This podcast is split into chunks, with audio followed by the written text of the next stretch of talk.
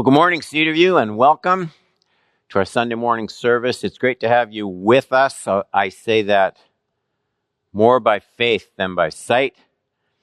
We're working through the series, Keeping Your Joy, the heartfelt theology of an isolated prisoner. This subject this morning really interests me, and, and it is so relevant to the body of Christ today. I want to talk to you about loving others with the affection of Christ Jesus, loving others with the affection of Christ Jesus. The opening text is Philippians chapter 1 verses 7 and 8. And I want you to notice right away the way Paul says it is, it is right for me to feel this way about you all because I hold you in my heart for you are all partakers with me of grace, both in my imprisonment, that's where he is now, all by himself, and in the defense and confirmation of the gospel. It's important to defend the gospel. It's, it's not negative. It's not divisive. Paul says he was set to defend the gospel anytime. In the defense and confirmation of the gospel. For God is my witness, how I yearn for you all with the affection of Christ Jesus. And I mentioned that phrase. It is, it is right for me to feel this way, this way about you all. Verse 7. Now, the way Paul feels about them, it comes across in verses we've already studied. He, he thanks God for them in verse 3. We studied that. He prays for them with joy in his heart. Verse 4. We studied that. He holds high confidence for their future in Christ. Verse 6. We studied that. Now, in today's text, starting at verse 7, he tells them that it's right for him to feel this way about them. And that's the phrase I want to look at because it sets up the interpretation of our text. It's a strange wording. He says it's, it's right, proper for me to feel this way about you. I mean, if Paul's feelings just kind of naturally uh, bubbled up, flowed from friendship, then we would call his affection for them natural. It's natural that I feel this way about you. But he doesn't choose that word. We probably wouldn't use the word right or proper. We wouldn't use like ethical, duty type words to define feelings of natural, warm affection. I mean, maybe we can start to see what Paul's getting at when we think of the opposite of feeling the way we ought to feel. Because we all know what it's like not to feel about people the way we know is right.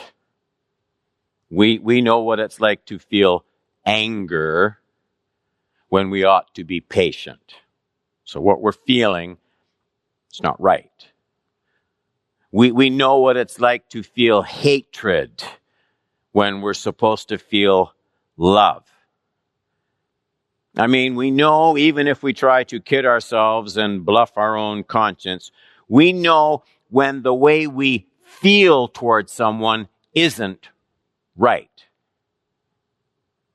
And so naturally it, begs the question. So how, how do we keep, how do we keep things right? Feeling, feelings that are right toward people. How can we keep our hearts right, proper in their affection and care for, for fellow Christians? I mean, I see Christian unity in this text. I see Paul telling us how to hold others rightly in our hearts, how to think about them in a way that fits with our devotion to Jesus Christ as Lord.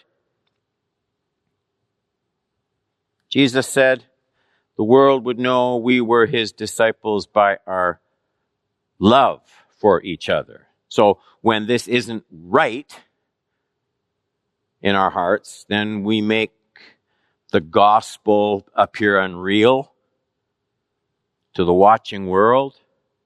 And so here's what I see in this text. I see three roots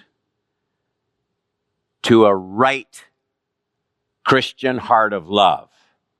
Three roots to a right, proper unity. Here's what we're going to look at. I'll tell you right up front. So first, true unity comes from a shared sacrifice in a consuming task. I see that in the last part of verse 7. For you are all partakers with me of grace, both in my imprisonment and in the defense and confirmation of the gospel. So unity comes from a shared sacrifice in a consuming task. Secondly, true unity, right unity, it comes from understanding what it means to be recipients of grace. I get that in the first part of that seventh verse. It is right for me to feel this way about you all because I hold you in my heart for, use the connectors, you are all partakers with me of grace. So, secondly, true unity comes from understanding what it means to be a recipient of grace. And third, true Christian unity, right unity, comes from a realistic view of what it means to expose our hearts, motives, and affections to an all knowing, all powerful judge. And I get that in verse 8 For God is my witness. It's like a legal vow kind of thing. For God is my witness, how I yearn for you all with the affection of Christ. So let's work through these three points, okay, this morning. One, true Christian unity comes from a shared sacrifice in a consuming task. And I get that in that seventh verse. It is right for me to feel this way about you all because I hold you in my heart. Okay, why does he hold them in his heart? For, for you are all partakers with me of grace, both in my imprisonment and in the defense and confirmation of the gospel. It's right for me to feel this way about you all. 7a. How does Paul feel about them? Well, he thanks God for them Verse 3, he prays for them with joy. Verse 4, he holds them in his heart. Verse 7, he yearns for them with the affection of Christ. That's how Paul feels about these people.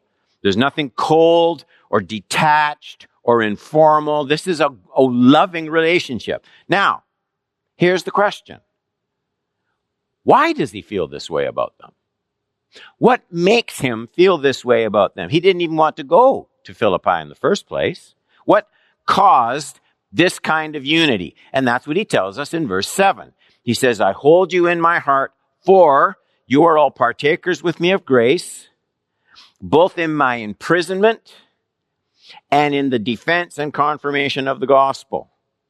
I think this is profound and easily missed. So the love Paul has for these people, it didn't come from donuts and car rallies and movie nights and home fellowship groups.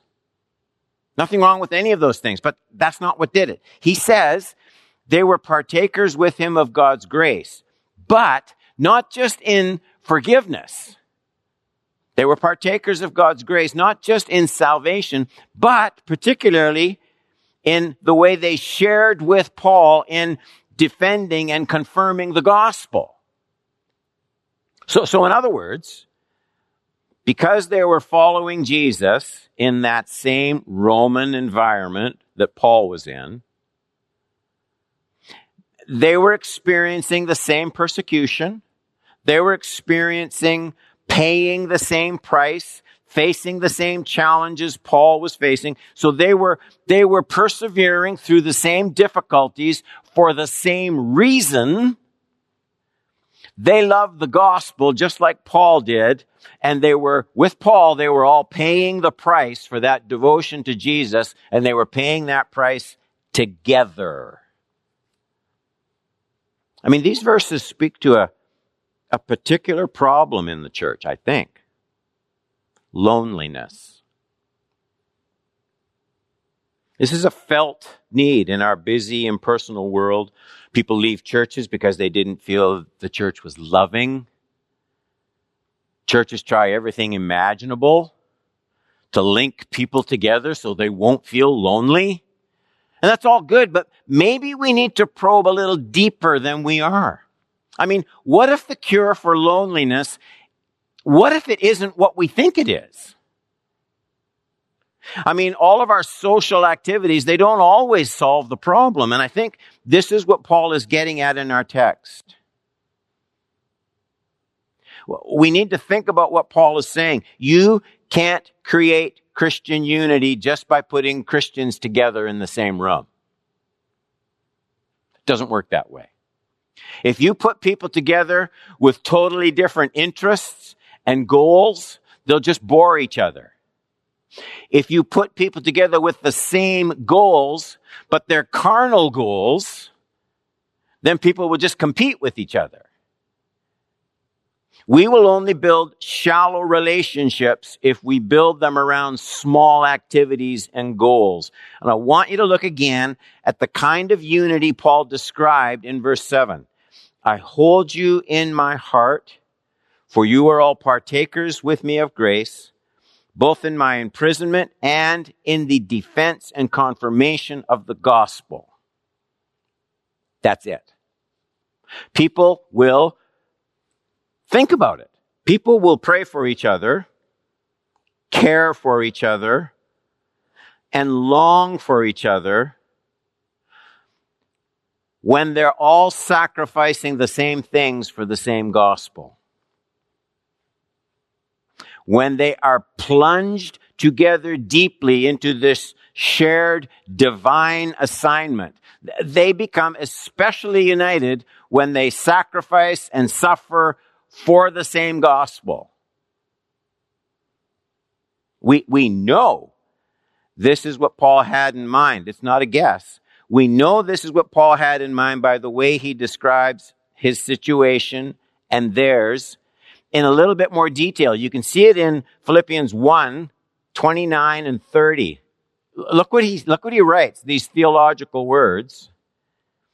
He says, For it has been granted to you that for the sake of Christ, you should not only believe in him, there's the verb, but also suffer for his sake. Now note these words. Engaged in the same conflict that you saw I had and now hear that I still have. So underscore underscore that word engaged. He's not talking about, he's not talking to these Christians about the things they attend. He's talking about the things in which they're engaged. Totally different. And he says they're engaged in the same conflict that engaged Paul. Now, they could have avoided the conflict easily. They could have avoided the conflict by being less engaged, but they chose to engage themselves with Paul. And because they were all engaged together in defending and confirming and spreading the gospel, they didn't have time to let their hearts get divided over petty things. It's a great text. So in other words, the things that normally divide people were lost sight of because none of them was living for himself or herself anyway.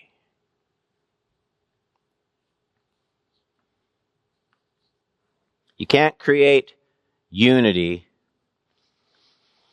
without shared engagement in the Great Commission. You can create surface friendship, true enough, but you can't build Christian unity that way. The more any church devotes itself merely to people's likes and tastes, the more people will divide and squabble over whose tastes are going to rule the pack. The more people forget about their likes and dislikes and styles and tastes and concentrate on sacrificing themselves for the same gospel, the more they will come to love Jesus and love each other at the same time. So engagement in a great task.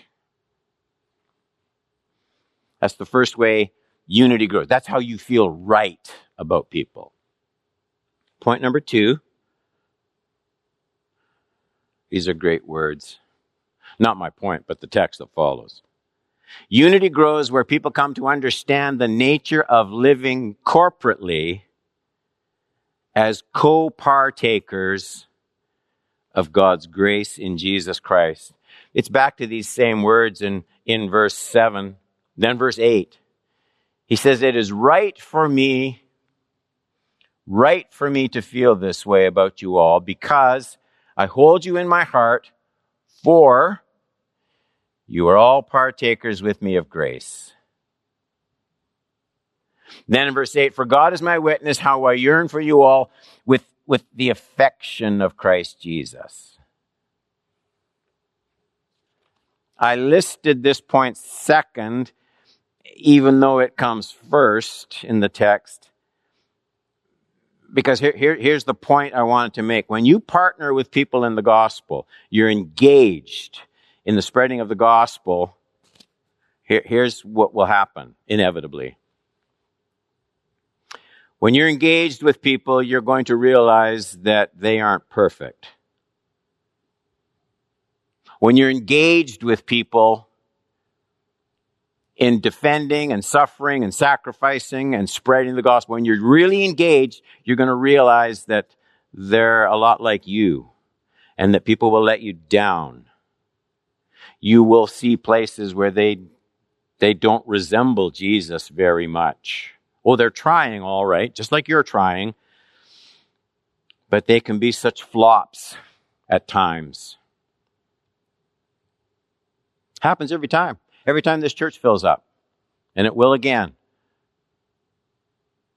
What keeps Christian love alive at times like that. Where, where does Christian unity come from when you're with people who are occasionally not very Christ like?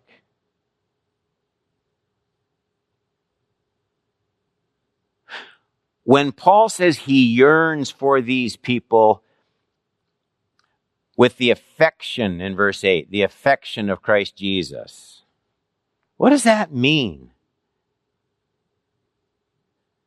we're pretty certain Paul doesn't even know all the individuals in that church at Philippi. How can he say he yearns for them all with the affection of Christ Jesus? I send emails, sometimes letters, mostly emails. And I've learned, like most Christians, you find religious ways of signing off, and I put in Christ. That's the tag I've used for years, hopefully with not forgetting its meaning. Paul says he longed for these people with the affection of Christ Jesus. I think there are two ideas here. So, A,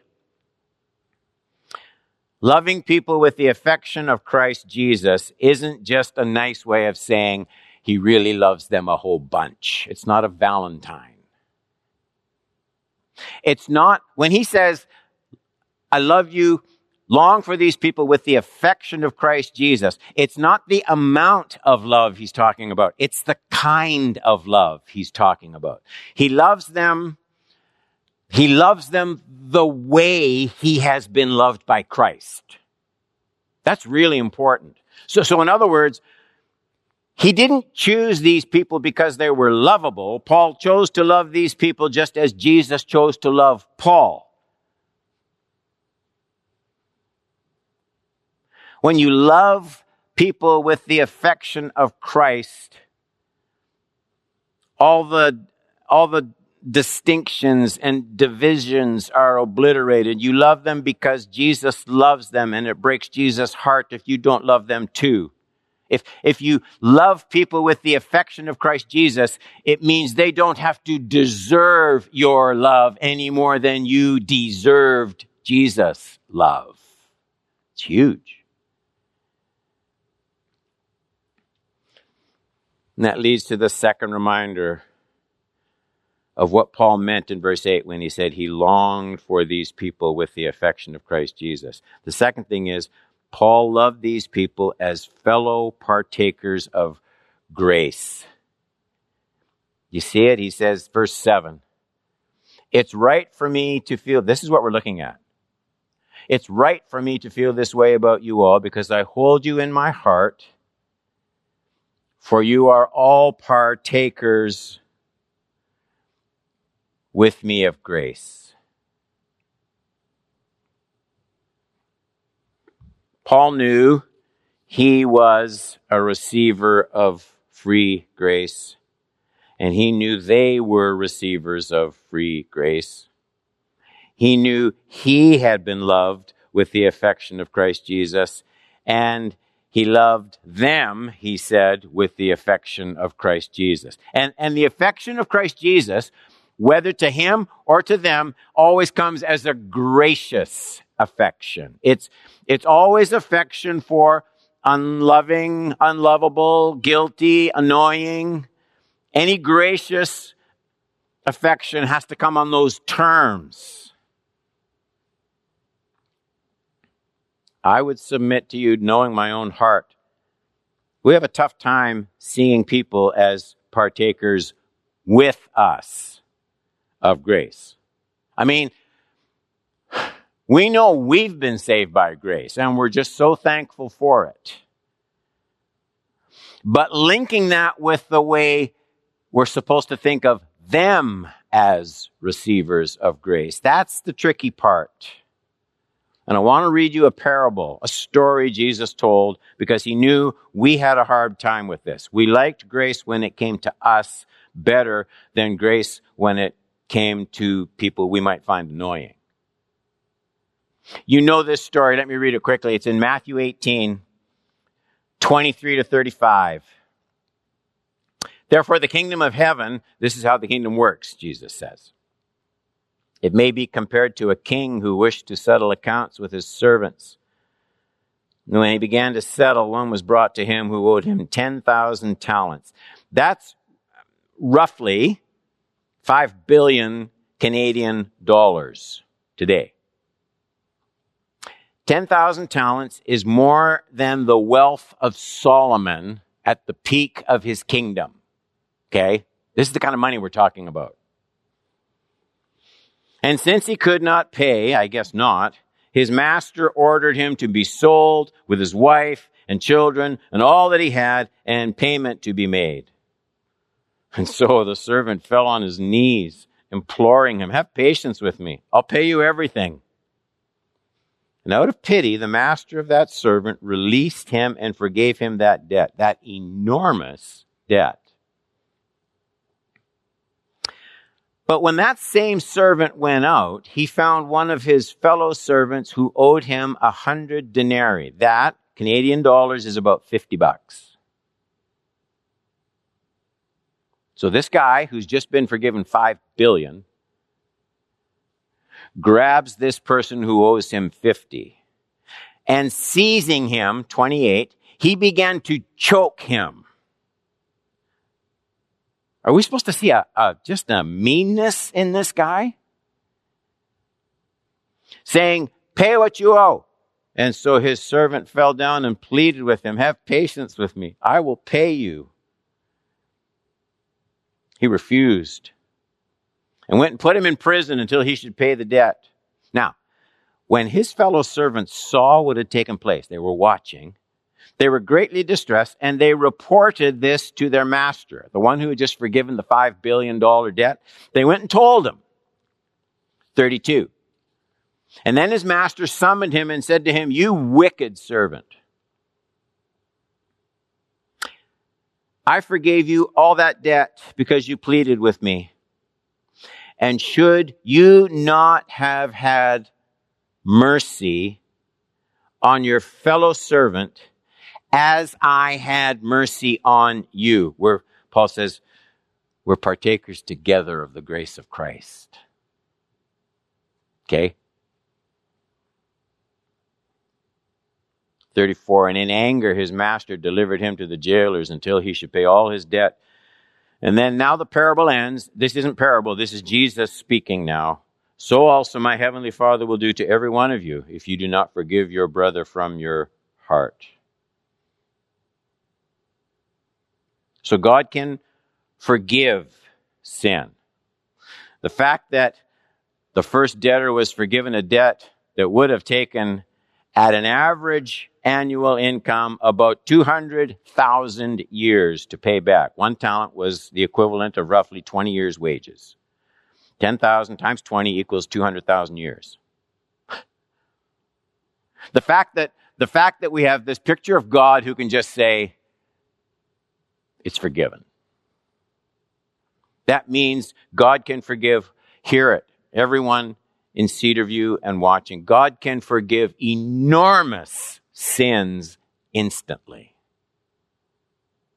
What, apparently, what he has a hard time dealing with is the blindness that forgets or refuses to see others in the body of Christ as, in Paul's words, partakers with me of grace. Jesus says that's the part we forget.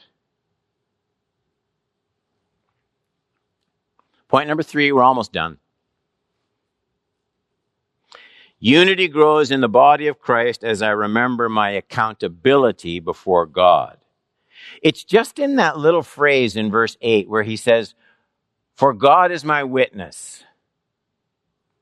How I yearn for you all with the affection of Christ Jesus. It's strange. It's strange that Paul puts his words in the language of like a formal oath. I mean, he's not in court.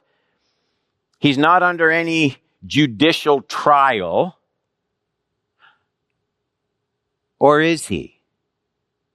Maybe he is. Maybe he's reminding himself that every motive of his heart falls under the examination. For God, God is my witness. He's saying God witnesses all of this. Apparently, I need to tell myself that. True, Paul has a redeemer. What a, what a blessed comfort that is. But he, he never seems to forget that God witnesses. That, that it doesn't, it's not talking about works and earning salvation. This is Paul's way of saying what I'm talking about here, loving others with the affection of Christ. It really counts. That's what he's saying. I'm not, this isn't just platitudes. This really matters. It matters to God. Paul, he just trains himself, and I need to. He trains himself never to allow the freeness of grace, never to allow the freeness of grace to keep him from minding the will of God.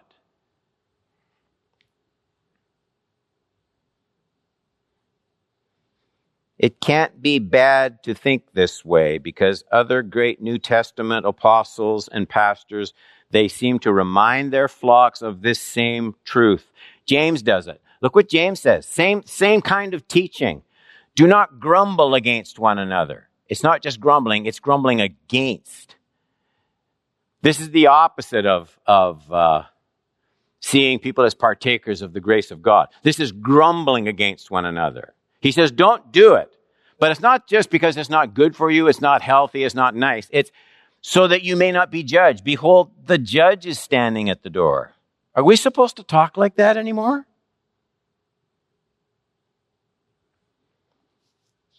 What is the judge doing at the door? Apparently, here's one of the things the judge does at the door. He looks for how much affection I have for fellow partakers of grace with me. That's what he's doing.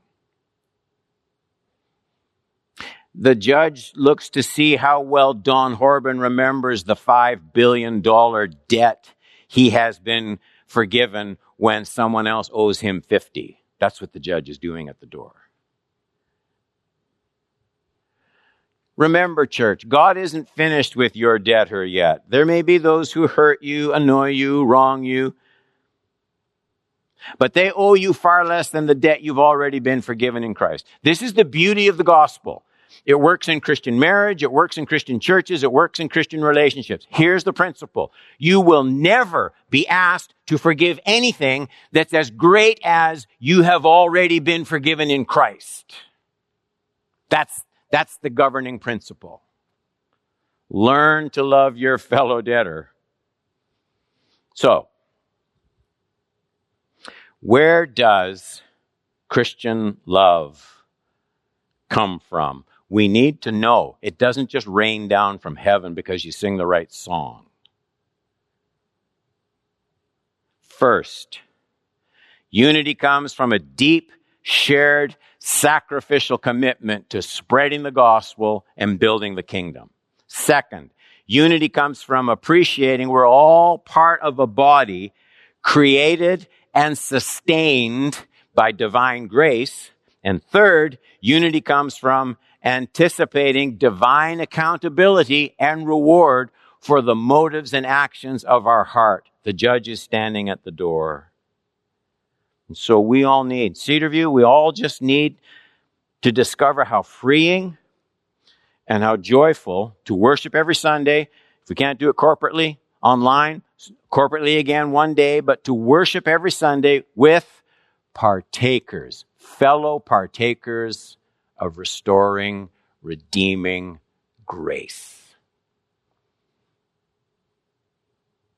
Tonight, we'll be, uh, we'll be going through When Life Swallows You Whole with the prophet Jonah. We'll be studying that together. Mark and Kim Steinfeld, we got a nice video from them with some prayer requests from Madrid, Spain. We'll be showing that tonight. Let's pray together.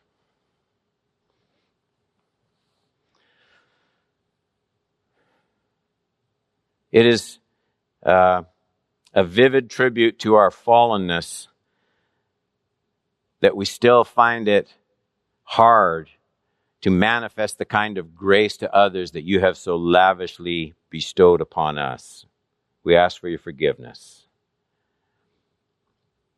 Let, let the love abound that goes beyond just earthly interests. Let the love abound in Cedarview that is tied to the common sacrifice of confirming and spreading the gospel. A love that is that is lavished on others because we appreciate how much it has been lavished on us with our own sin and guilt. And a love that is fueled by remembering that God minds how we love and show grace to others. The judge is at the door. Bless your word to our hearts. Help us to receive it with, with uh, spirit empowered attentiveness, not just condemnation, so that this fruit grows more deeply entrenched in all of our lives. I pray in Jesus' name. Amen. God bless you, church. See you tonight. Love one another.